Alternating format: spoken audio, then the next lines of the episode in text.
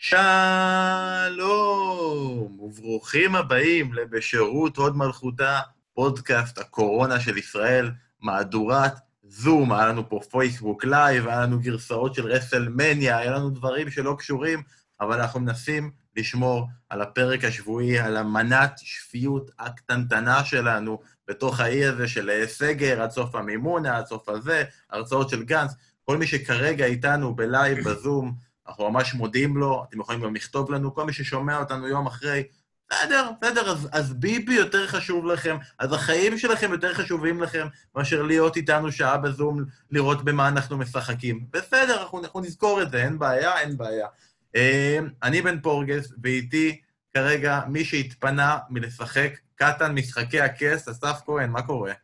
אהלן, אהלן, יוצא מן הכלל. כן, לא, הקטן משחקי הכס היה גיחה, היה ניסיון קטן קצת לגוון את חיי היומיום שלנו, שהם uh, סביב uh, הרבה משחקי חד-חתול, מעט משחקי טאקי ומשחק קטן אחד ביום, אבל כדי לגוון את הקטן הזה, אז הלכנו על הגרסה החדשה, הגרסה הזאת של המשחקי הכס, בנינו הכל, ניסינו להבין, קיפלנו חזרה, חזרנו לקטן המקורי, זה לא בשבילנו. טוב, יש הרבה דברים שלא בשבילנו בכל מה שקורה בחודש האחרון, קטן משחקי הכס, וגם כן אחד מהדברים האלה, ואיתנו גם כן אה, לירן שכנר, שאם היינו תופסים, אם כל הסגר הזה היה תופס אותו לפני חמש שנים, אז היה לירן שכנר אחר, פנוי, מסודר, הכל היה בסדר, עברו חמש שנים, וללירן שכנר יש מאז כמה, שישה, שבעה ילדים? כרגע, כרגע שלושה, ב... בסטטוס הנוכחי, לפני הקורונה שלושה. זאת אומרת, לפני, באמצע הסגר איבדתם שניים. אה, לא, תראה, מה שקורה, אפרופו קטן, משחקי הכס וכולי, אנחנו ראינו היום בפעם ה-700 את אנה ואלזה, אה, ואנחנו לא משחקים טאקי עדיין, זה עוד לא הגיע לשם, אנחנו יותר בלגו, יש פה מרוצי אופניים סביב הבית, אה, יש פה, יש פה פעילות, בוא נגיד, הרבה יותר פיזית מאשר משחקים מחשבתיים. חייב להגיד לך, לירן...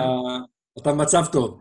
מה? כן, כן, שכנר זה הבעיה איתו, שכנר הבן אדם אה, משתעל ויוצא ילד, ואתה יודע, זה בעיה, זה כן. זה לא אני, זה לא אני. אה, אני חייב להגיד שאצלנו, הילדה בת שנתיים, ואנחנו משחקים טאקי, רק שהגרסה שלנו, של טאקי, זה שהיא באה אליי ואומרת לי, אבא, אתה רוצה למצוא איתי עצור ירוק? אנחנו מחפשים את כל הקלפי עצור הירוקים בחבילה, וזה המשחק שלנו, של טאקי. עצור ירוק. אמרת עשר דקות, השגת את המטרה. כן, אנחנו כן. עכשיו נותנים לה, לה, כרגע לאימא להרדים אותה, וזה לא עשר דקות, זה שעה וחצי, אז יש לנו זמן פנוי. אמ, אנחנו מיד נחשוף... כולם נרדמו אצלך? לא, כאילו- לא, אבל אני סגרתי את הדלת ואני מתכחש לכל מה שקורה שם. הבנתי, אתה צודק, יפה. לפני שאנחנו נכריז ונסביר מה קורה בפרק הזה, אה, ביקשנו כמה שאלות מהאנשים, ואתם גם מוזמנים לכל מי שעכשיו נמצא איתנו כאן, אתם יכולים לשלוח לנו כאן בצ'אט של הזום עוד שאלות, אבל אני רוצה לפתוח רגע עם איזו שאלה או שתיים של אנשים ששלחו לנו בפייסבוק. אה, השאלה הראשונה היא שאלה מופרכת, כמו לחשוב שאי פעם הקורונה תיגמר. אסף, שי בליך שואל, שגמר היורו יהיה בנבחרת ישראל לנבחרת הולנד, את מי אתה תעודד? וואו, איזה ש... באמת שאלה מופרכת. uh, תראה, זה טוב לישראל, כי זה ידוע שהולנד שהיא מגיעה לגמר היא מפסידה, כך שאם ישראל תגיע עד לשם, אז, uh, אז כבר, אז לפחות את זה יהיה לה. Uh, בוא נגיע לשם. אלה אל ישראל. זה מופרך בכל כך הרבה שלבים, כולל המחשבה שיהיה יורו, שישראל תגיע אליו. ברור שהוא יהיה הולנד, אני, ברור לי שהוא יהיה הולנד הרי. אה, לירן, יש לי שאלה. מחזיק פה את מה שאני מוכר פה כבר שנים לציבור, אז אה, הנה, אתה רואה, יש פה תגובות פוגעניות בצד של אנשים שכותבים, אז ככה אסף כהן נראה, אין ספק שיש לו פרצוף לרדיו. אז, אז איך, איך, איך, איך אפשר ל, ל, לבנות מזה? מה, מה, איך נמשיך מכאן? אה, לירן, יש לי שאלה גם אליך. כן. ניר דוד שואל כן. אם אתה מעדיף את ינקלה שחר או את אנטוניו דינוטלה. שאני מניח שזו שאלה בשני שלבים, כי הרעיון פה הוא בעצם בימי הפסח שעברו עלינו לרעה, האם העדפת למרוח על המצע שוקולד השחר של ינקלה או שוקולד דינוטלה של אנטוניו? אני מהנאמנים הגדולים של שוקולד שחר. שוקו ולחמניה עם שוקולד. בקייטנה האגדית, אה, זה, זה היה מנת לחמנו כל יום. ומאז שוקולד שחר הוא אה, חבר ותיק עד היום, בטח בימי הקורונה. שחר. ולא בגלל, ה... ולא בגלל הנשיא. אסף, תגיד לו שהוא טועה. אני, כשהוא אמר שם שוקו וזה, אני היחיד שחשבתי על זה שוקו נומדר, אז אני לא יודע מה, על מה הוא מדבר. אגדי. מבקש מירושלמי ש... שיבוא ויציל אותי, הוא עם המילים המוזרות שלו. אני אגיד שאלה אחרונה, שפרי, אני לא יודע להגיד את השם משפחה, אז ויתרתי ולא רשמתי אותו, שאל את שרון, האם הוא ראה את מלך האריות המקורי של דיסני או את החידוש של 2019, אז שרון לא פה איתנו, יכול להיות שהוא עכשיו רואה את החידוש מ-2019, אבל אני יכול להגיד שהוא התוודה בטוויטר שלפני כמה ימים הוא ראה לראשונה את הסרט מלך האריות המקורי. הבן אדם יש לו הרבה הרבה מאוד להשלים. הייתה לו, הייתה לו ילדות השוקה, אין, אין, אין מה להגיד. אני, אני לא ראיתי, אני לא ראיתי מלך האריות. בסדר, אל תדאג, יש לך, יש עוד כמה חודשים של קורונה שיש לך זמן נכון. להשלים. אם ייתנו לי, כי כרגע יש סרט אחד שרץ כל הזמן. טוב, אה, התנאי להשתתפות בפוד היום היה שכולם ראו מלך האריות, ואני רואה שלירן לא ראה, אז נראה לי שאנחנו נוריד את לירן, ואחד מהאנשים המצנע שפה בצד... ראיתי את כל הפרקים של הדרדסים ביומיים האחרונים, אז גם, כאילו, זה... טוב, אנחנו נמשיך עם עוד שאלות בהמשך, גם שאלות אוקיי. בצד שמצטרפות אלינו, אבל אני רוצה קצת להסביר מה אנחנו עושים פה היום. דבר ראשון, אני רוצה לתת קרדיט לאדם שקוראים לו אלון מורדוכוביץ', ששלח לי בפייסבוק ואמר, אה, הציע איזשהו רעיון שהוא ראה באינטרנט, הוא אמר שיהיה מאוד מגניב אם אנחנו נעשה את זה בפודקאסט. אה, הוא ביקש שנעשה בעצם את נבחרת העונה שלנו, שזה דבר, אגב, שהתחייבנו לעשות בפוד גם ככה, לפני כמה שבועות שעשינו אה, פוד בטלוויזיה, פוד נבחרת העונה שלנו, אבל הוא הציב תנאי קטן. אתם בוחרים את נבחרת העונה, את ה-11 הכי טובים שאתם רוצים, אבל התנאי הקטן הוא שאסור לכם לקחת יותר משחקן אחד בקבוצה. כלומר, לקחתם את סאלח, נגמר ליברפול. לקחתם את uh, אדרסון, נגמר uh, מנצ'סטר סיטי. וגם אסף וגם לירן וגם אני, אנחנו נעמוד פה באתגר הזה. האתגר היה בעצם לבחור את נבחרת העונה של כל אחד מאיתנו בנפרד, של 11 שחקנים מ-11 קבוצות, כולל כמובן שבעה מחליפים מעוד שבע קבוצות אחרות, אה, ש... הגדרנו שזה יהיה שוער, שני מגנים, שני, שני קשרים ושני חלוצים, נגיע אליהם בהמשך. אה, שהולכים לנו עכשיו שיש בעיה, כי זה אומר שאנחנו צריכים לבחור מיונייטד. נחיה ונראה, כי זה אומר שבעצם אנחנו בחרנו מ-18 קבוצות, זה אומר ששתי קבוצות לא נבחרו, והדרך שאנחנו נעשה את זה, זה אנחנו לא נלך שוער, מג... הגנה, קשרים, התקפה, אלא אנחנו נלך לפי הקבוצות מהצמרת ועד התחתית. כלומר, מי, מי שהייתה אמורה להיות אלופה ולא תזכה לעולם, ליברפול ומטה, כל אחד יבוא ויגיד את הבחירה שלו, וככה לאט-לאט, אם אני אצליח גם לדבר וגם להקליד, אנחנו נבנה לנו ביחד את הנבחרות שלנו. אז אה, לירן, אתה הכי ותיק פה, אה, אז אנחנו נתחיל איתך. אנחנו נתחיל עם ליברפול, ואתה תגיד לנו את מי אתה בחרת מליברפול. כמובן, אתה יכול להגיד גם על מי התלבטת, אני, אז אני קודם כל, משהו מקדים, הרי ברוח הדברים, אה, ברוח הנאומים של הערב ובכלל, כמו בממשלה, יש בסוג כזו של בחירה מעט מאוד ראויים להיות בהרכב, וכאלה שאין מה לעשות שהפוליטיקה וההתניות של אה, ראש הממשלה, שזה במקרה הזה בן או המאזין אה, שהתנה את התנאים האלה... מיקו מורדוכוביץ', זה היה מישהו עם שם כזה מהשיר של אריק איינשטיין, נכון? אה, מורדוכוביץ'? הנכד של קיקו? אז בקיצור, יש כאלה, אני מודה שלא לא רואים, אבל הבחור מליברפול, כנראה שאם היה סלווה, יושב כאן במקום אסף, הייתי בוחר בפירמינו, אבל כיוון שזה אסף, אני הולך על ונדייק.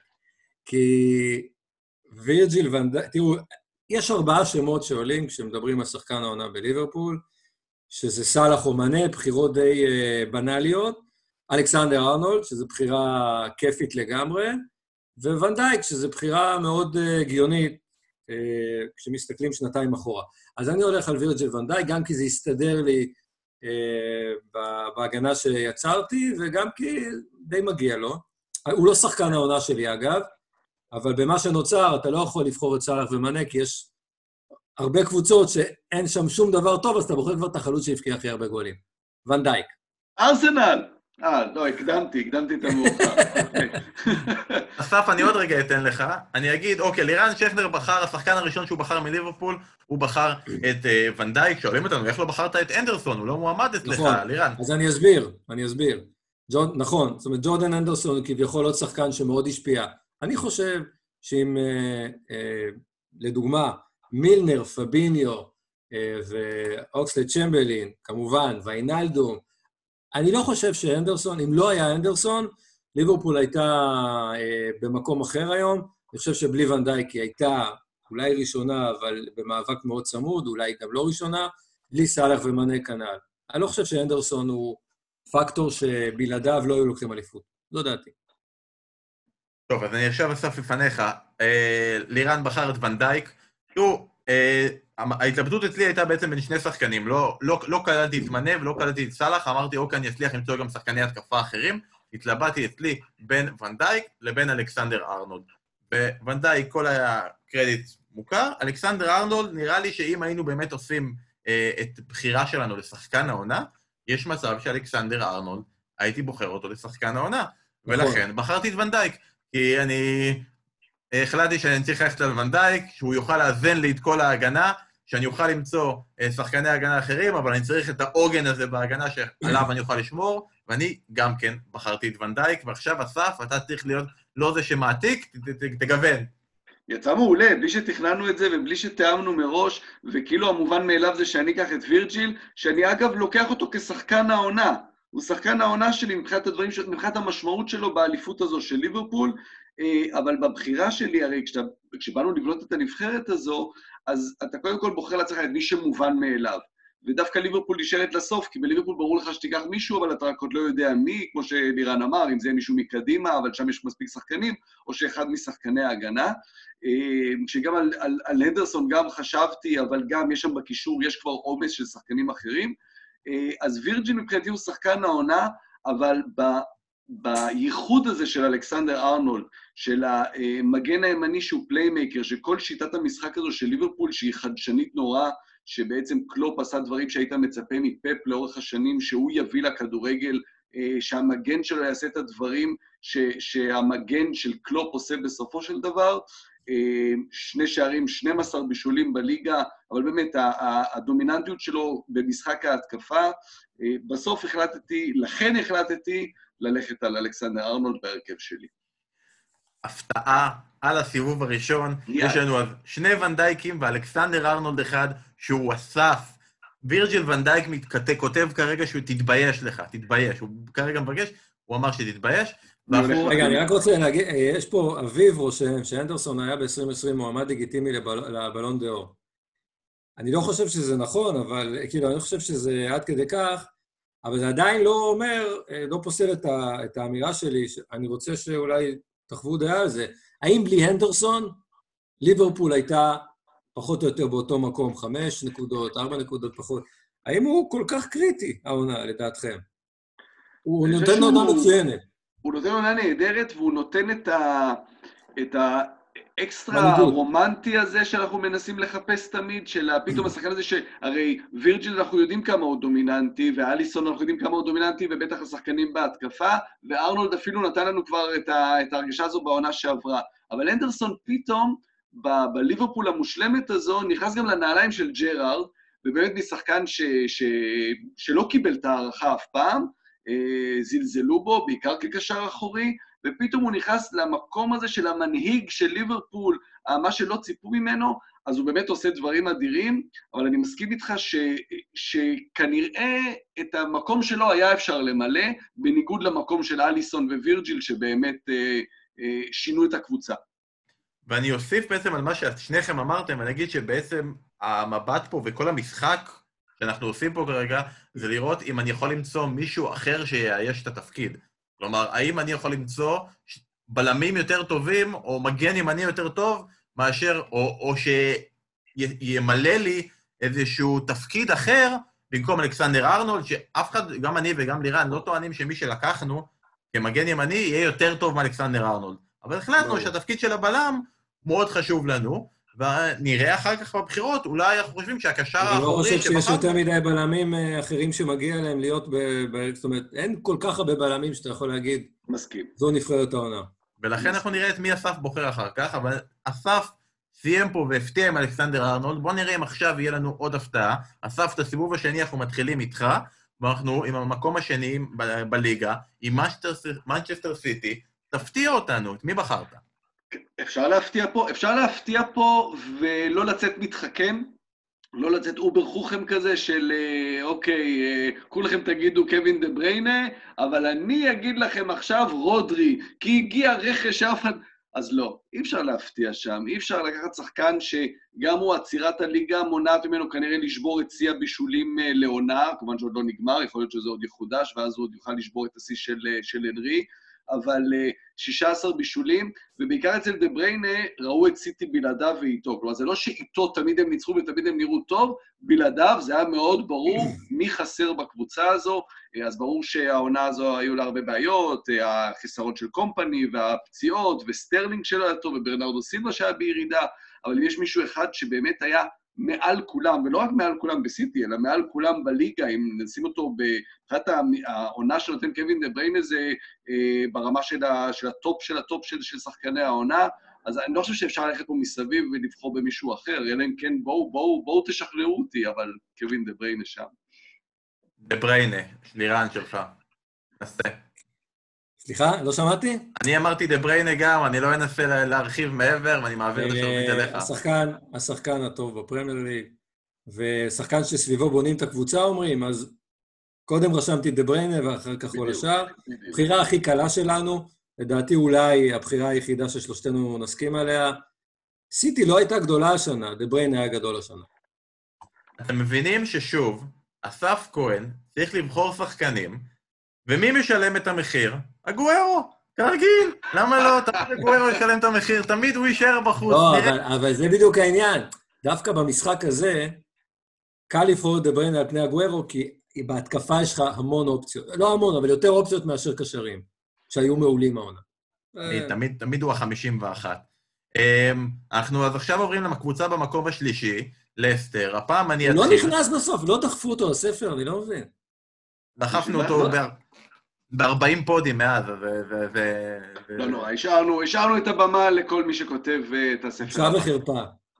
כן, אוקיי. אה, אסף, בשביל הספר הבא צריך שעדיין יהיה כדורגל בעולם. אתם אה, ש- שברתם את המונופול. כתבתם ספר ועצרתם את הכדורגל, חברים. בואו. מקום שלישי בליגה היא לסטר, לדעתי יהיה כאן כל מיני הפתעות. אני חייב להגיד שאני מאוד התלבטתי בלסטר, ואני אגיד את הארבעה שחקנים שהתלבטתי לג... לגביהם.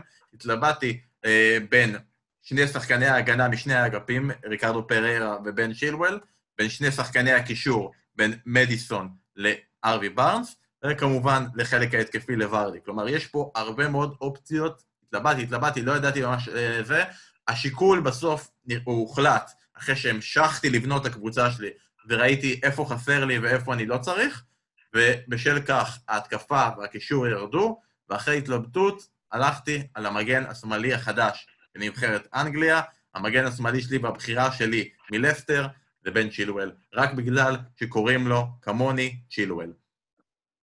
יפה. אה, לירן, שלך. אני, אני גם הולך על צ'ילואל. אה, אני חושב שזו שנת השדרוג של... שנת השדרוג שלו אה, בכדורגל האנגלי מבחינת ההכרה, שדני רוז, bye bye. ריין ברטרנד לא מספיק טוב, ובן צ'ילואל העונה שיחק כמו המגן השמאלי של נבחרת אנגליה גם בליגה. כמובן שהייתה ירידה לכל הקבוצה, אבל אה, בחרתי בצ'ילואל כי חוץ ממנו היה לי בראש רק את ון אנולד, ובפאלאס הלכתי על מישהו אחר, אה, אז אה, זו הבחירה. יפה, יפה, אז אה, אני שמח ששוב, כמו במקרה של אה, וירג'יל, אתם עם הבחירה שלכם ונתקעים שם בהגנה. אה, אני התלבטתי בין שני שחקנים, צ'ילואל לא היה בהתלבטות שלי, בין השחקן האהוב עליי יותר מכולם, ג'יימי ורדי, שאתה אומר, כאילו, אתה, אתה בונה קבוצה, אתה רוצה שיהיה שם את ג'יימי ורדי, אתה רוצה לחגוג, אתה, הוא גם עשה מספיק דברים כדי להיכנס לשם, אבל כבר אמרנו, יש מספיק חלוצים מקבוצות אחרות שאין משהו אחר, אז בואו נשאיר את החלוץ לעמדה הזו.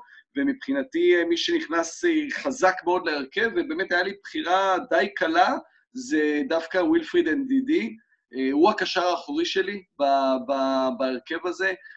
גם פה, במקרה שלו, כשהוא לא שיחק, ראו מה, מה, מה המצב של לסטר. אני חושב שהוא בגיל מאוד צעיר, הוא היה בן 23, הוא, הוא נכנס לנעליים של קנטה, סוף סוף יש מחליף לקנטה בלסטר, והתרומה שלו, כלומר, לסטר באמת שינתה השנה את המשחק שלה, אה, בניגוד לעונת האליפות, שהיא באמת הייתה מבוססת על, על התקפות מתפרצות, על לשלוח כדורים מהירים קדימה לעבר אה, מאחז ובעיקר על המהירות של ורדי, השנה היא הפכה לקבוצה שמחזיקה בכדור, של דומיננטיות, שבעצם רק ליברפול וסיטי מחזיקות בכדור יותר ממנה, אה, והרבה מתוך זה נובע מהעבודה של NDD והחילוצי הכדור שלו, בהנעת כדור קדימה. אני עם NDD פה, שגם... כן? כאילו, בכלל לא חשבתי על האופציה הזאת. ארווי באונס היה לי בראש, NDD ממש לא יפה. זה יפה. אני אוסיף אה, שאנשים שואלים אחר כך להגיד איזה מערך אנחנו בוחרים. אז אה, נגיד את המערכים שלאט לאט הקבוצות ייבנו, ואני גם אוסיף משהו שלא אמרתי קודם, עד עכשיו מן הסתם כל השחקנים היו שחקני הרכב. במידה ואנחנו מגיעים לקבוצה שבה השחקן שלכם הוא לא שחקן הרכב, אתם אומרים, הלאה, אתם לא אומרים, בחרתי אותו והוא יהיה בספסל, בלה בלה בלה, נניח הגענו לקבוצה, סתם אני אומר, צ'לסי, שהיא הקבוצה הבאה, ולא בחרתם בה אף שחקן לתוך ההרכב שלכם, אתם אומרים הלאה ולא מפרטים. סבבה, אחרי שסגרנו את זה, אה, רותם מבקש שאנחנו נשים רקע וירטואלי עם הלוגו של הפוד, אין בעיה, אני לא יודע איך. אה, אז, אה, אז בפעם הבאה יש לנו זמן עד שאנחנו נצליח לעשות את זה. אנחנו עכשיו בקבוצה הרביעית שלנו, הקבוצה הרביעית שלנו זה צ'לסי, אני אתחיל גם הפעם. ואני אגיד, אסף הביא את הקשר האחורי שלו ובחר את NDD, אז הגיע הזמן שאני אבחר את הקשר האחורי שלי. זה לא מבוסס על העונה, זה לא עונה טובה שלו, אבל בסוף, כשאומרים קשר אחורי, ואתם, בקבוצות שאתה תמיד בונה משחקים כאלה, אתה רוצה ללכת רק התקפה. יאללה, כמה שיותר שחקני התקפה. וכשאתה בונה משחק כזה ואתה אומר, אני רוצה כמה שיותר התקפה, אבל אני רוצה קשר אחורי אחד שיוכל לסגור אותי הרמטית ושאני ארגיש בטוח, אתה אומר לעצמך, אנגולו קנטה. נכון, בשנתיים האחרונות יותר מדי מחשבות, הפכו אותו לחלוץ, הפכו אותו לשחקן התקפי, בונים על ג'ורג'יניו, בונים על קובצ'יץ', בונים על כל מיני דברים. אנגולו קנטה הוא עדיין, פרוב מירונג, הקשר האחורי הכי טוב בפרמייר ליג, וזה הקשר האחורי שאני שמתי בתוך חוליית הקישור שלי, אנגולו קנטה. לירן, תגיד גם אתה קנטה, כי אנחנו תמיד זהים, ונמשיך הלאה. לא, לא, לא, זהו, סוף סוף נפרדים. אה. אני הולך על הברומטר של אה, צ'לסי, כשמייסון מאונט היה טוב בתחילת העונה, אז אה, צ'לסי פרחה. כשמייסון מאונט התחיל לגמגם, גם צ'לסי, אגב, גם תמי אברהם, אבל אברהם גם נפצע, אבל אני הולך על מאונט, על למפרד החדש, שחקן שמאוד כיף לאהוב, ושחקן שאתה רואה שהוא רק מתחיל, הוא רק מתחיל ויש לו המון המון פוטנציאל. שישה שערים, ארבעה בישולים, מקום שני בשערים, מקום שלישי בבישולים, זאת אומרת, הוא בשתי ה... בשני האלמנטים האלה הוא מאוד דומיננטי בצ'לסי, שלא הבריקה השנה, אה, התקפית, אבל, אה, אבל מאונט אה, הוא האיש. ושוב, הוא, הוא לא היה כל כך גדול כמו בתחילת העונה בחודשיים האחרונים, אבל הוא עדיין מישהו שבצ'לסי, לדעתי, ייבחר יחד עם אברהם לשחקן הטוב של השנה.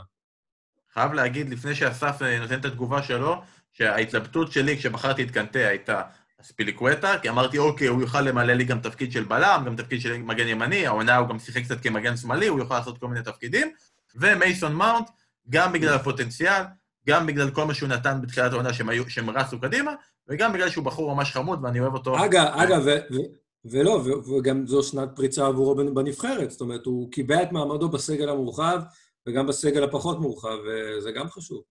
זה יפה שאין יותר כדורגל, ואנחנו מדברים פה על כדורגל נבחרות, שזה בכלל אה, רמה אחת מעל. אסף, שחקן לא, שלך מצ'לסי.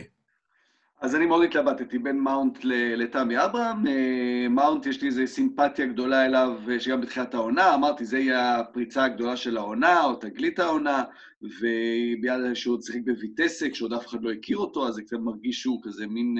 גדל אצלי, עשה עונה גדולה. אבל הלכתי פה עם תמי אברהם, הוא החלוץ שלי.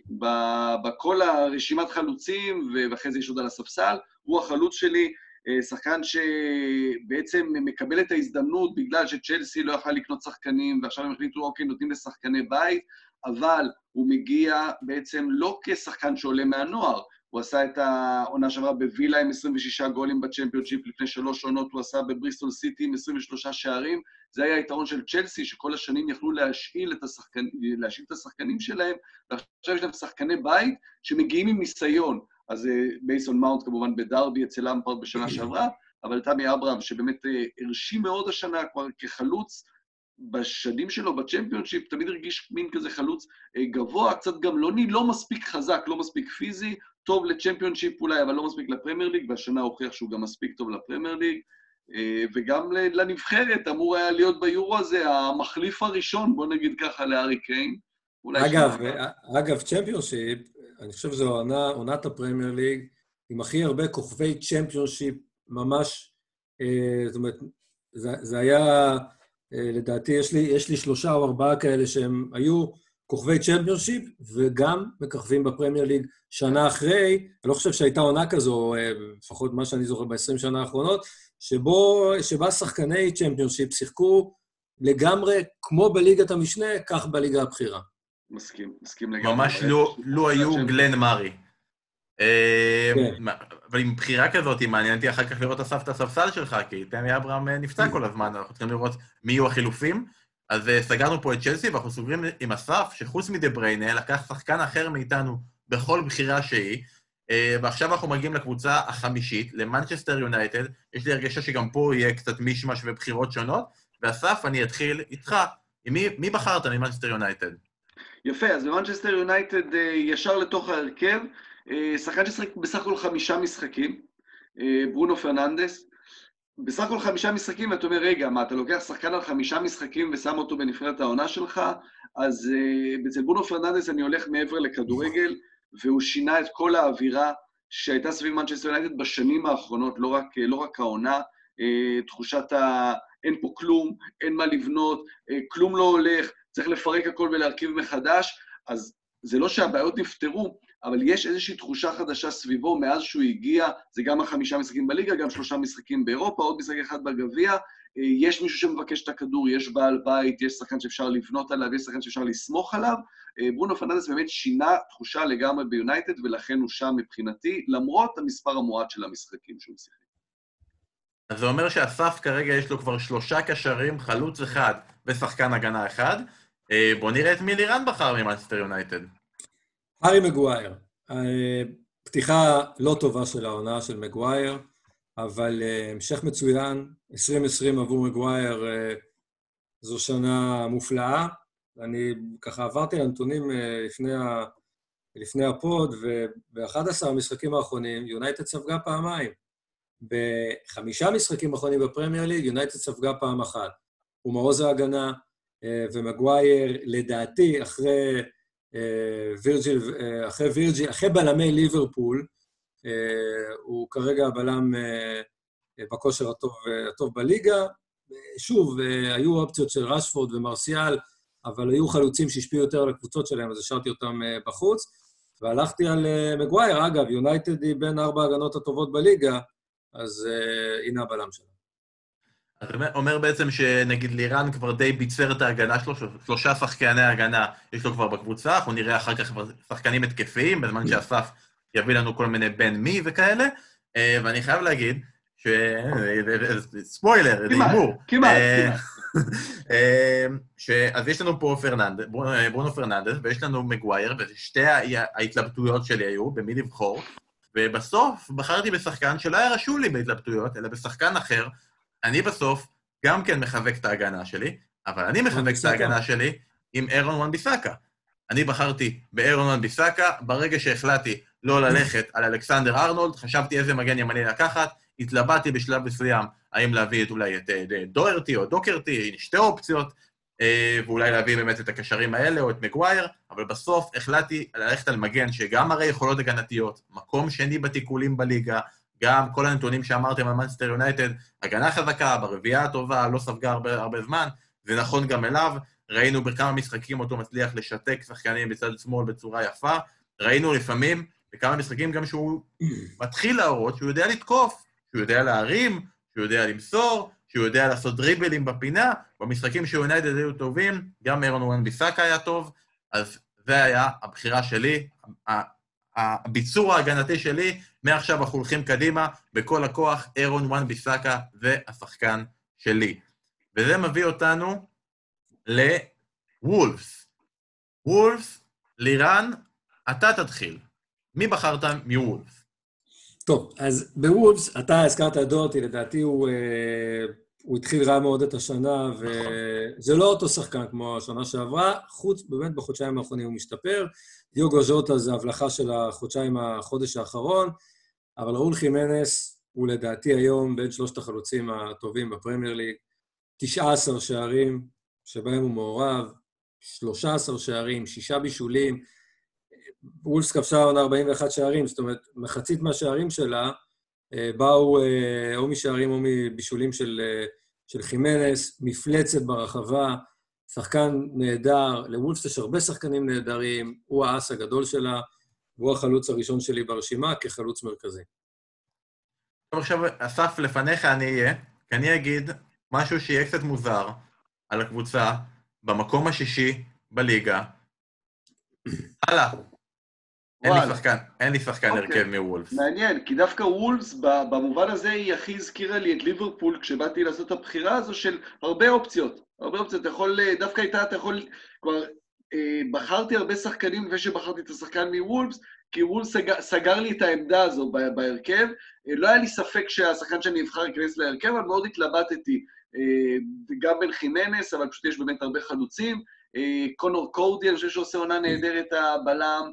הקשרים עושים עונה טובה, דויוטי שהזכרת בסוף העונה, בסוף, או בחודשים האחרונים, אבל הלכתי בסופו של דבר על אדמת טראורה, גם כי אני נורא אוהב אותו, וכי הוא מגניב, וכי הוא השינוי שהוא עבר, כלומר, הוא לא רק השחקן החזק שרץ, אלא גם אתה רואה את קבלת ההחלטות שלו היא נכונה, וה, והוא נהיה מאוד משמעותי עם, עם המספרים שלו, עם המסירות שלו, וזה לא רק כוח ודריבל, אה, והוא שחקן כיפי כזה. אז אני, אני הולך איתו, וגם להרכב, בשלישייה מקדימה, ב-4-3-3, אז הוא אה, ליד תמי אברהם אה, בצד אחד. אני חייב להגיד שהיה מאוד קשה לא לבחור שחקן מול, ואחרי שלא בחרתי, ואולי הם יהיו גם בספסל, אז בספסל היה לי בערך את כל ההרכב אופציה לשים בספסל, וכל כך הרבה שחקנים אופציות, ואנחנו נראה אחר כך מי יהיה. אז אנחנו עכשיו מגיעים למצב שאני עם שחקן אחד פחות, זה קצת לא הוגן, אתם... אני עם כרטיס אדום כרגע, אה, והמצב הולך להיות טיפה יותר גרוע, כי עכשיו אנחנו עם שפילד יונייטד, ואני אתחיל, ואני אגיד, הלאה. מה תגיד? אין לי, בחיר, אין לי בחירה גם משפילד יונייטד להרכב, אז אה, אסף, מי השחקן שלך משפילד יונייטד? כמו שקווין דה בריינה היה הבחירה הראשונה והכי קלה, אז הבחירה השנייה הכי קלה, כלומר להשלים את ההרכב, דין הנדרסון, השוער, בכלל בלי, בלי מחשבה, הוא השוער, שוער העונה לפי דעתי, אה, עשרה משחקים רשת נקייה, אה, שפילד יונייטד ההגנה השנייה הכי טובה בליגה, כלומר אין פה, אז ברור שזה לא רק הוא, וזה השחקנים שאיתו, והם נורא מגניבים איך שהם משחקים, אבל אה, דין אנדרסון, שעשה באמת גם את הקפיצה היפה הזאת עם אלפי שתי עונות, ליג 1, שרוסברי טאון, עונה שעברה עם שפלד יונייטד בצ'מפיונשיפ, והשנה בפרמייר ליג, שוער נבחרת ועם העונה שמראה פיקפורד, זה ברמה כזו שאם היה יורו בקיץ הזה, היה, היה דיון שלם, צריך להיות, ויש אותו, היה אותו גם, מי אמור להיות השוער הראשון ב- ביורו, אז מבחינתי, באמת, no brainer, דין אנדרסון. הנה, הנה האנדרסון שכן נכנס לנבחרת. זה יפה, כי אה, חשבתי בהתחלה שאתה אומר את כל הדבר הזה, ושזה no brainer, וחייב להיות, בכל זאת, הוא עשה את הקפיצה הכי גדולה, מ-4 מיליון ל-5, קשר שמקבל נקודות של ההגנה, סר ג'ון לנדסטרום האגדי, אי אפשר לא לבחור בו, תמיד בוחרים אותו, יש לו אחוזי בחירה הכי גבוהים, אבל בסדר, הלכת על דין אנדרסון. אם כבר אז הייתי מכניס את בילי שרפ, כי הוא באמת אהוב, אבל הנדרסון, הנדרסון. אה, אה, יונייטד זו... יש את הסדרה המופלאה על סנדרלנד. הלוואי והייתה סדרה שפילד יונייטד מאחורי הקלעים. זה לדעתי ממש מופלא להיות בחדר ההלבשה של הקבוצה המדהימה הזו, חבורת אה, חוטבי עצים, so called, בעולם אה, מתוקן, שעלתה ליגה, no names כאלה, וכיף לראות אותם. לונסטון וג'ון פלק הם שחקני העונה של ה... מבחינת אה, שחקני שדה. באמת, שחקנים ש... אחד מוביל בשערים. שחקנים, אתה יודע, ג'ון פלק, פתאום שחקן נבחרת סקוטלנד, בגיל 29, הוא זומן לראשונה לפני חצי שנה, מי בכלל מכיר אותו? שחקן נהדר, מצטרף לרחבה. אוקיי, בחרתי באנדרסון, כי בכל זאת, אה, בכל זאת, אה, רשמתי בהתחלה פלק, אחרי זה החלפתי ללונסטרם, ואז אמרתי, רגע, רגע, אני אלך על פופ כשוער, הבן אדם ספג 40 גולים. אז בחרתי באמת במי שהכי מגיע לו להיות שוער העונה. כן, שבן שטרצר מספר לנו ש-BBC עשו סרט דוקומנטרי קצר על שפילד בעקבות העלייה לפרמייר ליג, והאמת היא שגם מה שמגניב בלראות ספר, סרט על...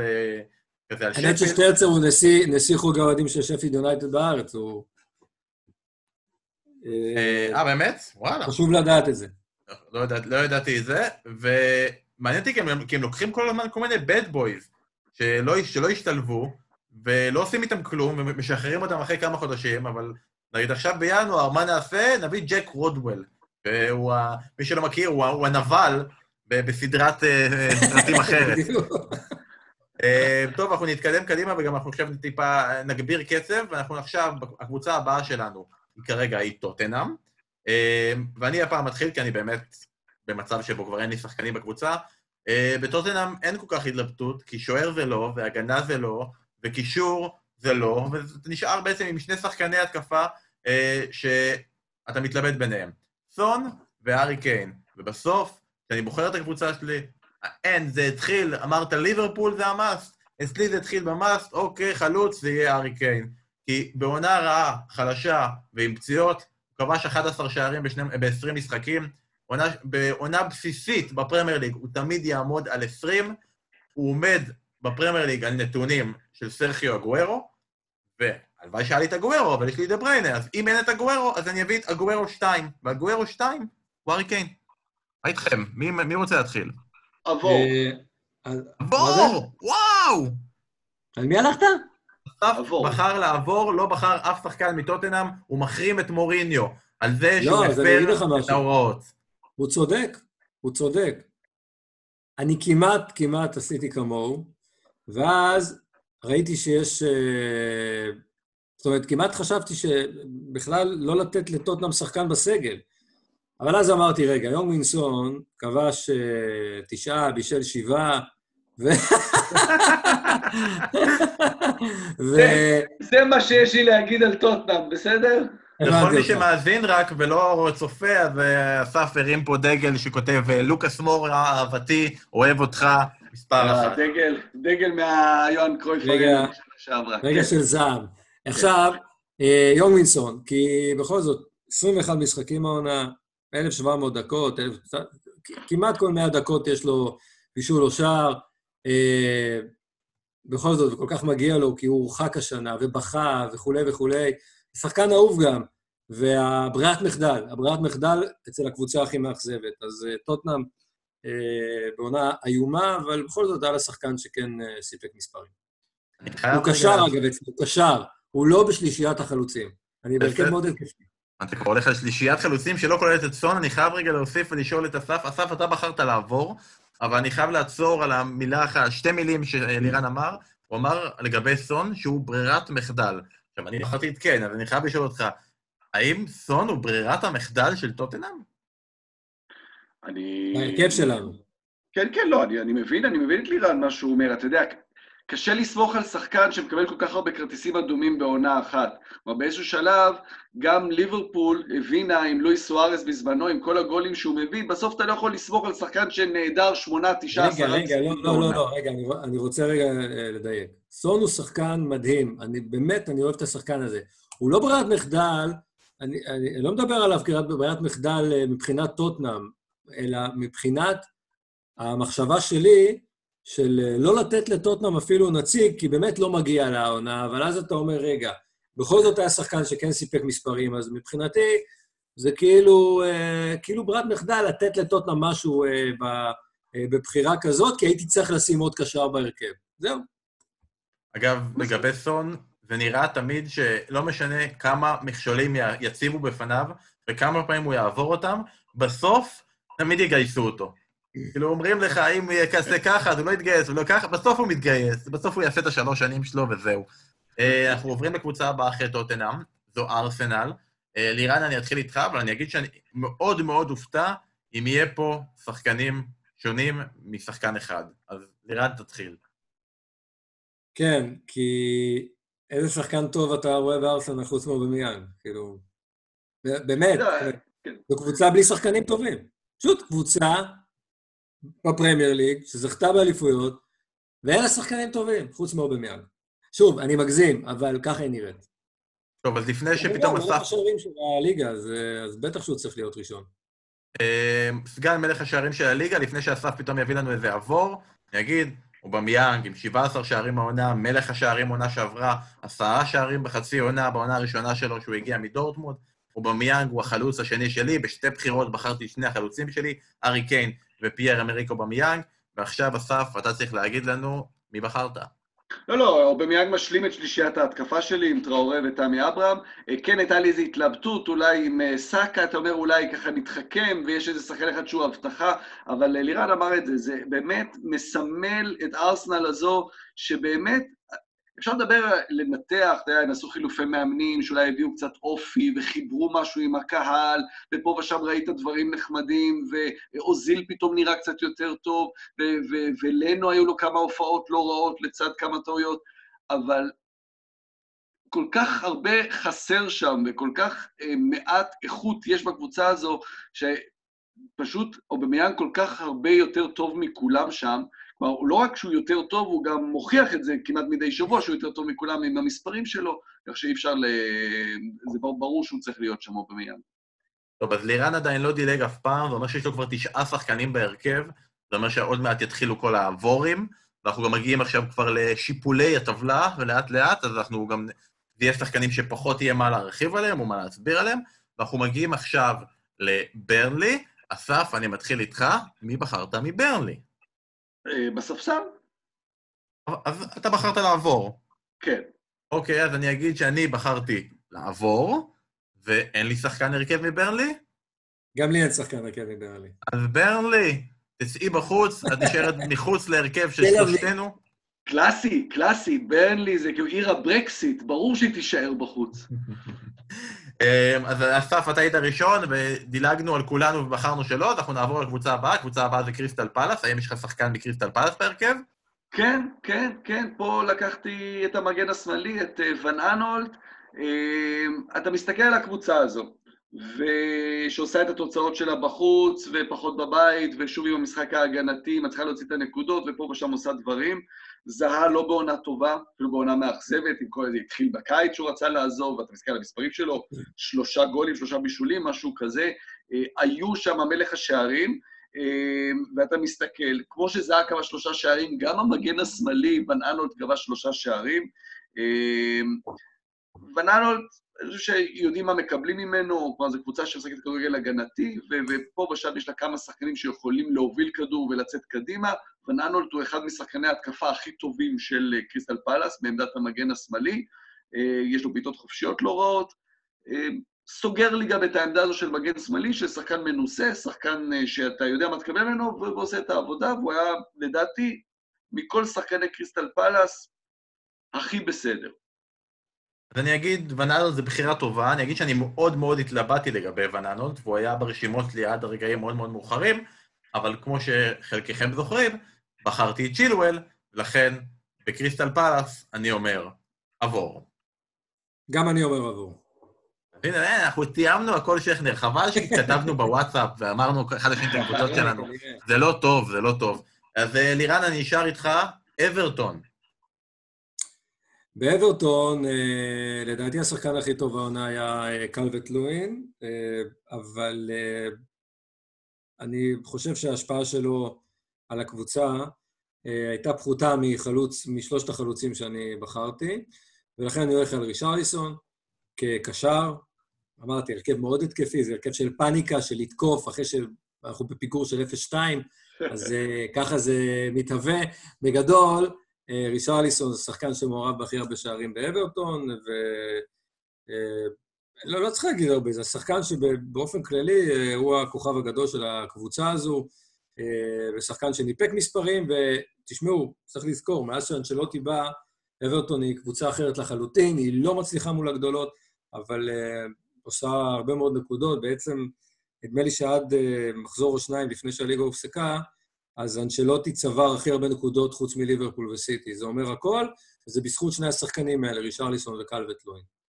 אז אני אגיד, אילן שיק שולח לנו קלברט לווין בלי שאלה, השאלה אם אילן שיק היה בוחר את קלברט לווין לפני שהוא בוחר את אה, אובמיאנג, או לפני שהוא בוחר את אה, סון, או, או מי, מי יש ללירן, ללירן יש את ראול חימנס, האם, האם אתה בוחר אותו לפני ראול חימנס? לדעתי, הוא עוד רגע יענה לנו במסנג'ר, אבל לדעתי התשובה היא לא.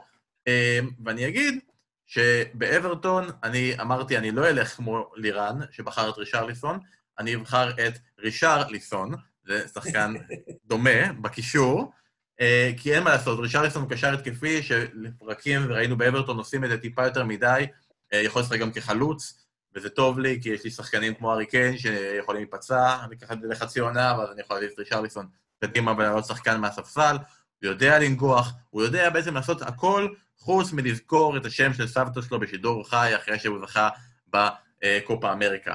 אה, אסף, במי אתה בחרת מאברטון? עבור. עבור, והאמת היא, זה לא מפתיע. לא מפתיע אותי, היה הגיוני שזה יקרה, ועכשיו יקרה משהו שיהיה מאוד מאוד מפתיע, אבל אנחנו ניתן לזה רגע להיבנות. אסף, במי בחרת מניוקאסל?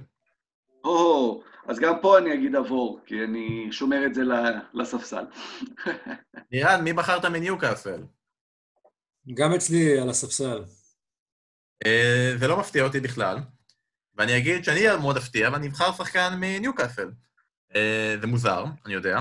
תראו, התלבטתי קצת, והיה לי אופציות לשים, חיפשתי מישהו לשים ליד ונדייק. עכשיו, לא צריך לשים מישהו טוב מדי ליד ונדייק. צריך, צריך לשים אפשר לשים בולץ ליד ונדייק. אבל אמרתי, נשדרג את הבולץ הזה, אבל נשמור את השחקנים ההגנתיים, את הבלם השני שלנו, לכל מיני אופציות. התלבטתי אולי לקחת את טרקובסקי, אולי לקחת את דנק מברייטון, כל מיני אופציות כאלה. בסוף לקחתי שחקן מהגנה שהיא בדרך כלל יציבה, שהוא בדרך כלל מראה יציבות, שאני באופן אישי אוהב אותו עוד מהתקופה שהוא ניצח את מכבי תל אביב בליגת האלופות, ולכן בחרתי את פביאן שר, הוא הבלם השני שלי. פביאן שר מניוקאסל מניוקאסל נכנס להרכב, וכן, סן מקסימין יכל להיות מעניין, אבל לא, לא נכנס. כן. אני רק רוצה לציין שזו הבחירה הכי משעממת עד עכשיו. מה זאת אומרת? אני חייב הסבר. פאביאן שר, אתה יודע, כאילו, בנית את הכל, הייתי בטוח שאתה הולך להגיד פרננדס, בלם, ליד, אה, ליד וירג'יל ודאי. כלומר, אתה כבר מביא את ההגנה של ניוקאסל, ואז אתה מביא עוד אחד כזה שאתה יודע... פרננדס לדעתי יותר דומיננטי, יותר דומיננטי מפאביאן שר. אה, גם לדעתי, אבל בגלל זה אני אומר פביאן שר, בסדר, יופי, מותר לך. אנחנו בעידן של רשתות חברתיות, ולכן כל מה שאני רוצה זה share ים. חברים, עם כל הכבוד. אז אה, בחרתי את פביאן שר, ואני אתקדם לסאוטמפטון, ואני אגיד במקרה שלי, עבור. לירן. טוב, אה, זו הייתה אחת הבחירות הברורות שלי, כי אני חושב שבלי דנינג סאוטמפטון הייתה יורדת ליגה. אה, ולכן אה, דני אינגס הוא אחד משלישיית החלוצים שלי, חימנס, אינקס ואובמיאנג, 15 שערים, עונת שיא בקריירה, חלוץ שבאמת הפך במהלך העונה להיות עוצמתי, מחזיק קבוצה על הגב. בחודש האחרון הוא לא טוב, אבל אה, הוא זה שחילץ בעצם את סאוטמפטון מה, מהמצב הלא, הלא בריא שהיא הייתה אחרי ה-0-9 וכולי, ו... ותכלס אה, הוא אחראי על 17 נקודות מתוך, ה, מתוך סך הנקודות של אה, הקבוצה הזו. אה, אז אם יש שחקן שהשפיע על קבוצה יותר אולי מכל אחד אחר, עוד מעט אני אגיע בספסל, יש לי שניים אחרים כאלה גם, עוד שני חלוצים, אבל הוא מבחינתי ראוי להרכב. אז רק אני רוצה, רק מתוך ההבנה של ההרכב שלך, כי בעצם אתה סיימת את ההרכב שלך, יש לך 11 נכון. שחקנים, ההרכב שלך הוא 3-4-3, נכון. עם שני, עם שני בלמים ומגן שמאלי. לא, רגע, רגע, רגע. וכל השאר למעלה. רגע, לא, לא, לא. בוא אני, בוא אני אסדר לך את ההרכב שלי. מדובר פה על דקה 60, אמרתי לך, במשחק, במצב שהוצאנו כבר את המגן הימני, שהיה רע מאוד, הוצאנו את NDD או חבר שלך קנטה, ואנחנו הורדנו את דה בריינה ואת, אה, ואת אה, מייסון מאונט לשחק בקו אחד, צ'ילואל הוא בעצם עכשיו אחד משלישיית הבלמים, רישרליסון וסון רצים על הקו, ויש לי שלושה חלוצים. תסלח לי, אם אנחנו בדקה ה-90 בדקה לא, 60. בדקה 60. לא, לא, בדקה 60. אז מבחינתי בהרכב שלך אני שם גם את וירג'יל ומגווייר אה, חלוצים ומרים להם, נותן לדבריין להרים להם כדורים לראש. ומה חשבת? בסדר מה גמור. מה יודע- מעולה. אתה יודע למה לירן בהרכב שלך, אתה דקה 60 בפיגור 2-0? כי הקבוצה שלך משחקת נגד הקבוצות שלנו. עכשיו, אסף, אה, סאוטהמפטון, תפתיע אותי? לא, פשוט נפל בסינון של השלישיית התקפה, אבל משהו מעניין על סאות'מפטון באמת, אה, אה, היסטורית, בפרמייר ליג, הקבוצה הזו היא קבוצות של חלוץ, באמת.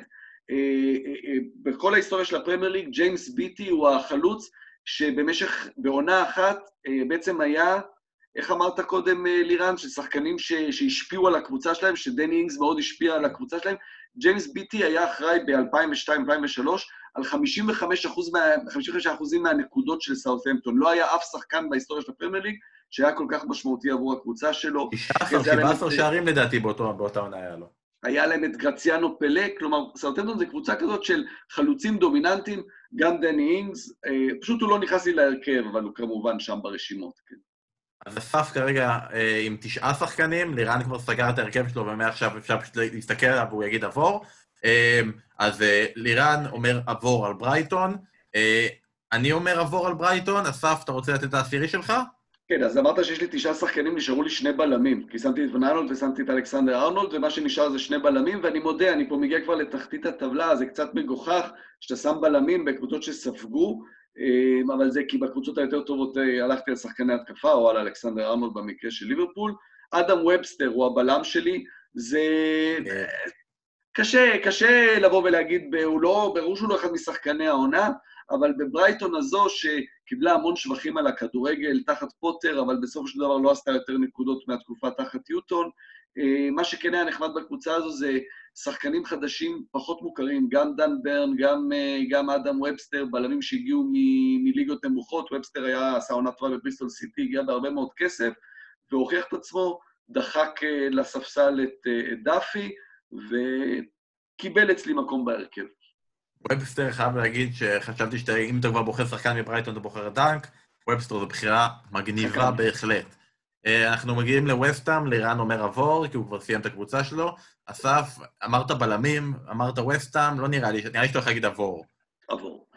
עבור, אז אה, אני לא אגיד עבור, אני אגיד שברור שבעונה. הזאת אתה צריך לבחור את אה, דין אנדרסון. אבל אני הסתכלתי על, מעבר לעונה הזאת, אני הסתכלתי על השוער, שאני יכול לרדת איתו בשיפולי הטבלה, אבל הוא אחד השוערים הכי טובים שיש בפרמייר ליג, אז השוער שלי, בקבוצה שלי, ב-11 שלי, זה פביאנסקי. אני לקחתי את פביאנסקי, זה השוער שלי בקבוצה, ב- ולכן בשפילד יונייטד אמרתי עבור. ונראה אה, לך שעם ההתקפה שלי, אנחנו לא מבקיעים לך רביעייה עכשיו מהדקה ה-60? נו, באמת. אה, תראה, עם, הרקורד שלי של פביאנסקי, בדקה ה-60 הוא כבר לא על המגרש, הוא כבר פצע משהו וירד. אה, אנחנו ממשיכים עכשיו הלאה לווטפורד, אירן אומר עבור, אני אומר עבור, אסף, ווטפורד עבור. ווטפורד עבור, מתקדמים הלאה לבורנמוף, בורנמוף, אה, אני אומר עבור, לירן אומר עבור, אסף, האם... עבור. מתקדמים כן. הלאה, וזה מרגיש לי לא טוב, זה מרגיש לי שאתה הולך לבחור בלם שאני ממש ממש ממש לא אוהב, אסף, וזה לא מקובל עליי. יש לי ואנחנו בלם- בלם- בלם נוסף של נבחרת אנגליה המורחבת. אה, לא, ב- אתה מדבר על אסטון וילה, באסטון וילה אין שום אפשרות לבחור פרט לשחקן אחד, והוא לא בלם, אז אתה יכול להמשיך לעבור. אני לא צריך לעבור, כי באסטון וילה אי אפשר לבחור אף שחקן חוץ משחקן אחד, והוא ג'ק גרילי, שזה הבחירה כן. שלי, ובכך אני סוגר את הקבוצה שלי. אני אמרתי, בכל זאת, אני הלכת, לירן הלך על מאונט, אני רוצה בכל זאת נציג נבחרת אנגליה, קשר, טוב, מתקדם, עם שיער יפה, שכל מה שאכפת לו זה להבקיע גולים ושלא ייגעו לו בשיער אחרי המשחק. ג'ק גריליש, באמת הבחירה שלי, עונה נהדרת, והוא משלים לי את הקבוצה הזו של שחקן ש... אה, רישרליסון משחק בשמאל, אז הוא יכול להיות באמצע, ואם הוא זז לעמדת החלוץ, אז הוא יכול לשחק בצד, והוא יכול לזוז אחורה כי הוא לא מפונק, כי הוא שחקן צעיר ומבטיח, ושיגיד תודה בכלל שהוא בקבוצה שלי, אז זה ולזה. אז ג'ק גריליש הוא השחקן ה-11 שלי, ונשארנו בעצם עם קבוצה אחת, ואתה רוצה להגיד לי שהשחקן האחרון שנשאר לנו, שבחר אסף, עם הקבוצה, עם ההגנה, השנייה הכי גרועה בליגה. הכי מתחכם שיכול להיות. אבל אה, בן גודפרי, אה, בגיל 22, אתה יודע, גם פה אתה גם אומר, אוקיי, טימו פוקי, הדברים שהוא עשה השנה מכניסים, אמורים להכניס אותו לסגל. אה, אני דווקא הולך על גודפרי, כי אתה אומר, נוריץ', נוריץ' השלימה עם הירידה בשלב די מוקדם באופן יחסי, ולכולם זה ברור, עכשיו אתה יודע, נראה אם הם באמת ירדו ליגה או לא, אבל אם יש שחקן אחד שברור שהוא כן יצא קדימה, ואתה יודע, ובעונה הבאה פתאום הוא ישחק בקבוצה אה, מהטופ 10 כבר, אני חושב, כי הוא כן יקבל את ההתקדמות, הוא כן יקבל את השדרוג שלו, אה, למרות שהם היו הגנה גרועה מאוד, אבל כדורגל עושים הגנה, עושים כל הקבוצה ולא רק חוליית ההגנה, אז אני הולך עם, אה, עם גודפרי ושם אותו בהרכב שלי גם, בגלל מחסור בבלמים ובגלל שבקבוצות הגדולות הלכתי לשחקני התקפה, אז גודפרי, בגלל גם הפוטנציאל, מפתיע אותך עם שחקן נוריץ' בהרכב. הפתעת בהחלט, כתבו לנו גם שאנשים בחרו את קנטוול, אני חייב להגיד שדווקא נוריץ' זה קבוצה שבספסל היה לי הרבה מאוד אופציות, יש שם כמה וכמה שחקנים שאתה אומר שיש להם פוטנציאל, ועוד רגע נגיע אליהם. בינתיים אני מציע לכם להכין רגע את הקבוצה שלכם, אם אין לכם אותה, להקריא, כי כולנו סגרנו את הקבוצות שלנו, אז אני אגיד שהקבוצה שלי בעצם מורכבת מבשער פביאנסקי, חוליית ההגנה היא מגן ימני אירון וואן ביסאקה, בלמים הם וירג'יל ונדייק ולידו פביאן שר, מגן שמאלי בן צ'ילואל, בקישור נמצאים אצלי רישר, אה, קשר אחורי קנטה, ואז לפניו גריליש, רישרליסון וקווין דה בריינה, ובהתקפה אובמיאנג והרי קיין, הארי קיין. עכשיו, אסף, תקריא את הקבוצה שלך. כל מי שכרגע מחובר ורוצה, כמובן שמי שמאזין לנו אחר כך יכול לכתוב לנו בפייסבוק, בטוויטר, מי הוא חושב שהקבוצה הכי חזקה. מי שמחובר עכשיו ושמע את כל זה ב live, יכול לכתוב לנו עכשיו שמי הוא חושב, וכמובן כל תגובה שלא תהיה אני תימחק. אז אה, אסף, מי הקבוצה שלך? תרוץ עליה מהר. אתה יפה, עשית 4-4-2 אנגלי, אני כמובן נאמן ל-4-3-3 עם דין הנדרסון בשער, אלכסנדר ארנולד, גודפרי, ובסטר וואן אנהולט בהגנה, אנדידי, דה בריינה וברונו פרננדס, והשלישיית התקפה עם אה, טראורה, אובמיאנג ותמי אברהם. ולירן, הרכב השחיתות שלך? בשער, דין אנדרסון, אה, שלושת הבלמים שלי, אה, ונדייק, מגווייר ובן צ'ילואל, שמדברים עליו כבלם עתיד בקרוב. בקישור, דה בריינה, מייסון מאונט, יונג מין סון ורישרליסון, שלושת החלוצים, חימנס, כחלוץ מרכזי, דני אינגס ואובמיאנג, מנסים להפריע לו, כי גם הם חלוצים מרכזיים, שלישיית חלוצים, וזהו, הרכב מנצח, כן. אה, צריך לנצח 3-2, כי הוא בפיגור של 2-0, ההרכב הזה. אז זה ה-11 של כל אחד מאיתנו. אנחנו גם בחרנו כל אחד שבעה מחליפים בתנאי של שוער, שני שחקני הגנה, שני שחקני קישור ושני שחקני התקפה. כמובן, לא מהקבוצות שכבר היו. אני אתחיל ואני אגיד במהרה שהשוער המחליף שלי הוא דין אנדרסון משפילד יונייטד. בחוליית ההגנה שלי בחרתי בלם אחד, את דנק מברייטון, ומגן אה, אה, שמאלי, את פטריק ואן אנהולט מקריסטל פאלאס. בקישור בחרתי את איסמעילה סאר מווטפורד, והיה לי עד השנייה האחרונה, עד ממש לפני שהתחלנו להקליט, את דווייט מקניל מברנלי. ברגע האחרון החלטתי להחליף אותו לבואנדיה מנוריץ', אחרי ששוב פעם הסתכלתי, ראיתי בישולים, ראיתי למי יש תכלס פוטנציאל להגיע רחוק יותר, וכרגע זה מרגיש שלבואנדיה יש פוטנציאל להגיע רחוק יותר. בליגה הספרדית. דווייט מקניל יש לו יותר, בליגה הספרדית יש לו פוטנציאל להגיע יותר רחוק. היה את השלב הזה בינואר שאמרו כל הזמן, ליברפול, ליברפול, רוצים, ליברפול רצו את כל נוריץ'. אה, ובהתקפה, אצלי, שני חלוצים שבאמת יכולים להיות גם בהרכב, ולדעתי אצל איראן שניהם גם בהרכב, אה, דני אינקס מסאוטמפטון וראול חימנס מוולף, זו הקבוצה שלי.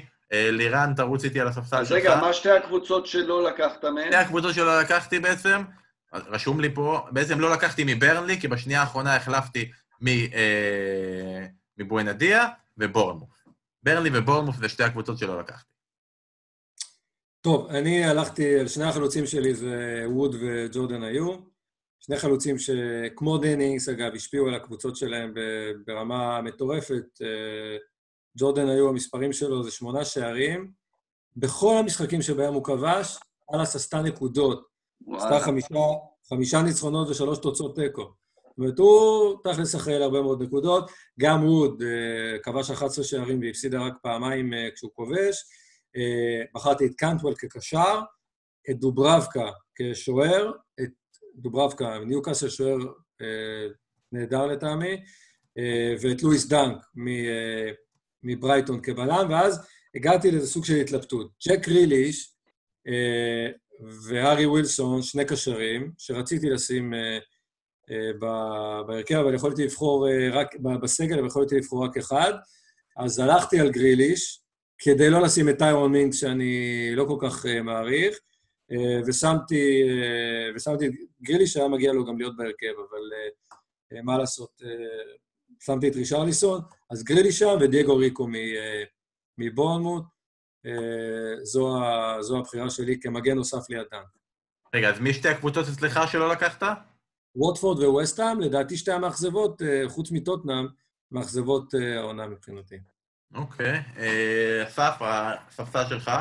בספסל שלי דוברבקה הוא השוער המחליף, שני בלמים, אקה וטרקובסקי, זה שני בלמים שיושבים על הספסל, שני קשרים זה גריליש וסנודגרס, כלומר, אם יש מישהו בווסטהאם שאולי עוד איכשהו נדחף פנימה, זה סנודגרס עם חמישה שערים וחמישה בישולים, וזה גם מה שמראה על העונה הגרועה של ווסטהאם, כלומר, קבוצה שיש לה כאלה שחקני התקפה, ובסוף מי שהכי טוב שם זה סנודגרס, זה אומר הרבה.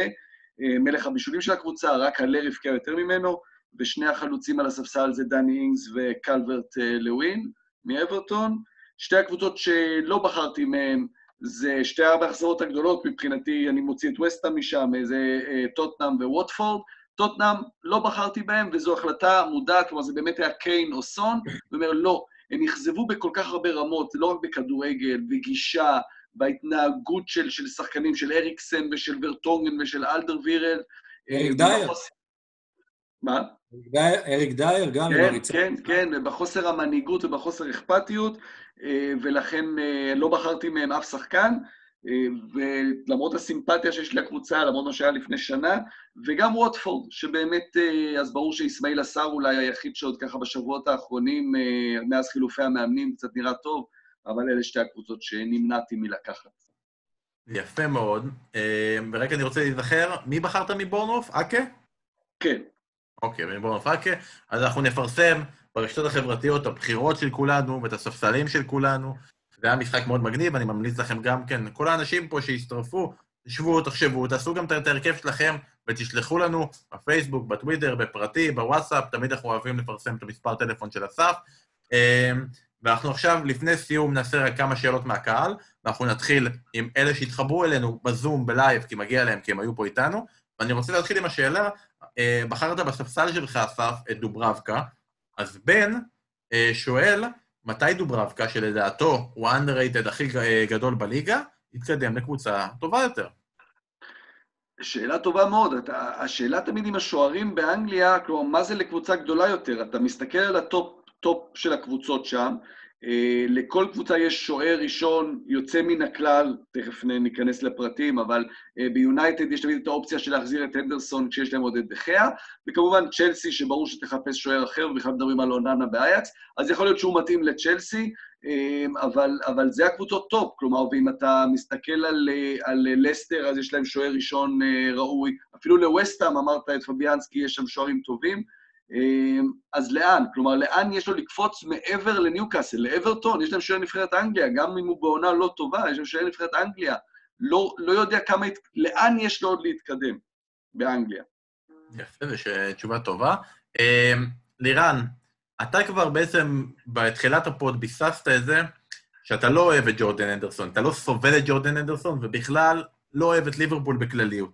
אז אחרי שביססנו את זה, אני חייב לשאול אותך את השאלה של אביב, שמי הקשר המרכזי האחורי הראשון שהיית לוקח מליברפול לקבוצה שלך? כלומר, אם אני חייב, חייב, חייב לקחת שחקן קשר אחורי מליברפול, האם זה אנדרסון, האם זה פביניו, האם זה ויינלדום, האם זה מילנר, האם זה קייטה, מי, מי היית לוקח מכל האופציות שיש שם?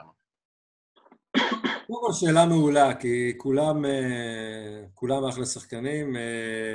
כן הייתי לוקח את אנדרסון לקבוצה כמו ליברפול. זאת אומרת, אנדרסון כיום בליברפול הוא לא רק שחקן כדורגל, הוא, הוא חצי ג'רארד כבר, למרות שהוא אף פעם לא יהיה ג'רארד, אבל מבחינת מנהיגות, אז uh, אין ספק, מבחינת מנהיגות, רוח בחדר הלבשה, הוא מביא איתו את הכישלונות ואת האכזבות של 2014, הוא כמעט עשור במועדון הזה, הוא סמל, אבל מבחינת שחקן, קשר אחורי טוב יותר, פביניו טוב יותר ממנו. מבחינת שחקן ראשון שהייתי לוקח לקישור שלי זה ויינלדום. אז uh, יש לתשובה הזו כמה זוויות. לליברפול, אנדרסון. תשובות מעניינות, קצת מתחמקות. Uh, אני אגיד רגע... לא, זו האמת. לא, אבל לקבוצה שלך שאלתי, אתה אומר לי, מי, לליברפול? Uh, אמיר משאלי שואל אם היינו לוקחים להרכב שלנו, הוא שואל לגבי חכים זיאש, uh, אני אגיד רק ש... איך קראת לו? אני אגיד רק שאסף פה, ואורי לוי לא פה, אז חכים זיח, אני מבקש לתקן, ויש לנו פוד שעשינו, שמתייחס בצורה די נרחבת על חכים זיח. האמת היא, זה די מעניין, כי בעיקרון ההעברה שלו היא החל מהראשון ביולי, שזה בערך מתי שהכדורגל יחזור. אז מעניין יהיה לראות האם ההעברות שסוכמו לראשון ביולי יקרו או יידחו, האם יכול להיות שבמשחק הבא, משחק הליגה הבא של צ'לסי בעצם זייח ישחק בצ'לסי, האם הוא יצטרך להישאר באייקס יותר, או שבכלל הליגה ההולנדית אה, תבוטל עד אז. אה, אסף מבטיח לעדכן, אז זה באמת יהיה סוגיה מעניינת. אנחנו כמובן התחלנו עם פסח, אז אנחנו גם נסיים עם פסח, ואנחנו נסיים גם עם אה, שאל, כמה שאלות, אני אבחר את המיטב, של לאנדרו נצר, והוא שואל, מה השיטה לשבור את המצע לחצי בצורה הכי מדויקת? אתם יכולים לעשות להגיד אתם, אנשים גם יכולים בבית עכשיו להגיד לנו איך, איך הם עושים את זה, איך הייתם שוברים את המצע שלכם. שכנר, אתה אולי נותן לילדים לקפוץ? לא יודע, אני... איך לשבור באמצע? אה, שוברי. לא, אנחנו אה, ישר מכניסים את, ה... את המצע לתוך המחבת ועושים את ה... מצה ברי. את המצה ברייט, אז אה, אני לא... אני לא חושב שאנחנו, שאנחנו מגיעים בכלל לסוגיה הזו, זה ההבדל בין פיקח לחכם, אגב. אתה לא נכנס בכלל לשם. אבל בוא, בוא, בוא ניתן לאסף לענות על זה, כי לדעתי בגיאומטריה הוא טוב יותר. ארבע יחידות. אה, לא, אי אפשר, אי אפשר, אי אפשר לשבור את זה באמצע בדיוק. אה, אתה שובר ונותן אה, לילד את החלק הגדול, ואת החצי שנשאר לך הקטן, אתה, בלי שהם רואים, אתה זורק לפח. זה יפה, כי זה מרכיב, זה מרכיב את כל התשובה שלי גם כן, אגב, יורדים ברמה שלוש יחידות מתמטיקה. אני חייב להגיד, ואני מצטער לכל האנשים, המסורתיים יותר ופחות שנמצאים כאן מתוך המעטים שיוצאים. אה, לא אכלתי עדיין מצה אחת בכל הפסח הזה. אה, אני ממש לא האיש לשאול אותו לגבי שבירת מצות. אה, וזה מביא גם לשאלה הבאה ששאלו, ממרח הכי טוב לשים במצה. אז אמנם לא עשיתי את זה כל כך השנה, אבל לירון אשתי עשתה את זה הרבה, ואני די מסכים איתה שהממרח הכי טוב ספציפית לשים על מצה זה השאריות של הכבד קצוץ מפסח, כבד קצוץ על מצה, והבחירה שלי כממרח הכי טוב. לא בכלל. אגב, אני אוהב מצה ברי, אבל uh, זה קצת בעיה לאכול מצה ברי טעים שההורים שלך בהסגר ואתה לא רואה אותם. אז, uh, אז אין, אני מצטער. אה, גם נכון. אז לכם יש ממרחים יותר טובים או מועדפים? אני אוהב את לא, המרור, אני דווקא אוהב את המרור על המצה. יש לה מרור? את החזרת. כן, חזרת, כך, איך שקוראים לזה, כן, חזרת, בדיוק. הסגול. אה, אז חזרת. אני לא טוב בזה, נו, אני לא... אתה יכול להבין לבד מה אנחנו אוכלים פה. לירן, תציל אותנו, אתה בכל זאת, אה, הממרח שלך? אני זורם על הכבד, אני לא אוכל מצה עם שום דבר, אגב, כן? אבל uh, במצברייט, נגיד, אני אוהב דברים מתוקים על זה, שוקולד שחר, למשל. אני סגרתי עסקה, אם לא הבנתם, עם, אה, עם היבוא... עם ה... איזה מפעל זה שוקולד שחר? כן, אף אחד, זה הבעיה, אתה רוצה להגיד, סגרתי עסקה עם שוקולד השחר, אבל זה מוצר כל כך מפוקפק, שאף אחד לא לוקח עליו אחריות. בוא, בוא, בוא, בוא נפתח את זה, בוא נפתח את זה. איזה מין דבר זה שאתה פותח את הצנצנת ויש שמן, אשכרה שמן באמצע הש... מה זה? מה זה הדבר הזה? מה זה עשוי? בנוטלה אין את זה. אין את זה בנוטלה, בדיוק, תודה רבה. זה מצחיק, כי נוטלה זה מאגוזים, וזה הרבה יותר הגיוני שיש שם שמן מאשר שוקולד השחר שעשוי מהשד יודע מה, לא שוקולד. לא, נוטלה זה טעים, כן. אבל אני חייב לראות שאנחנו במקרה הזה כרגע אה, נפלנו על איזה מוצר בריאותי, שאנחנו כאילו לוקחים משהו טבעי, שהוא כמו שוקולד נוטלה, אבל לא נוטלה, אלא המון המון המון המון סוכר טבעי, שיגרום לנו בכל זאת לעלות חמישה עד שבעה קילוגרמים, כפי שמשרד הבריאות אה, תדרך שכולנו צריכים לעלות. אה, אז זה היה כמה שאלות לפסח, וזה היה הפרק של בחירת ההרכב שלנו. אתם יכולים להמשיך לשלוח לנו הצעות בפייסבוק לכל מיני פרקים מיוחדים שאנחנו יכולים לעשות. אנחנו מקווים שהפורמט זום הזה עבד יפה, אנחנו מקווים שכל מי שהיה איתנו עכשיו בלייב נהנה, אנחנו מקווים שכל מי שישמע אותנו אחר כך ייהנה. אה, מילות סיכום שלך, מישהו יודע מה קרה בנאומים? היה איזה נאום חשוב, או ששוב לא... כן, אני חושב שזה יהיה הזמן עוד רגע שאנחנו נסיים, שיעדכנו אותנו מי, מי פרש ומה קרה, ואם מותר לנו לצאת יותר מהבית. אז אה, עוד רגע לירן יתעדכן, אסף... הנה, הנה, רותם, אה, רותם מטרסו מעדכן שהנאום היה שטויות בחומץ, שום דבר חדש, וכן, הכל, הכל רגיל, אותו דבר. תודה, היה ממש מהנה, מאוד מאוד כיף.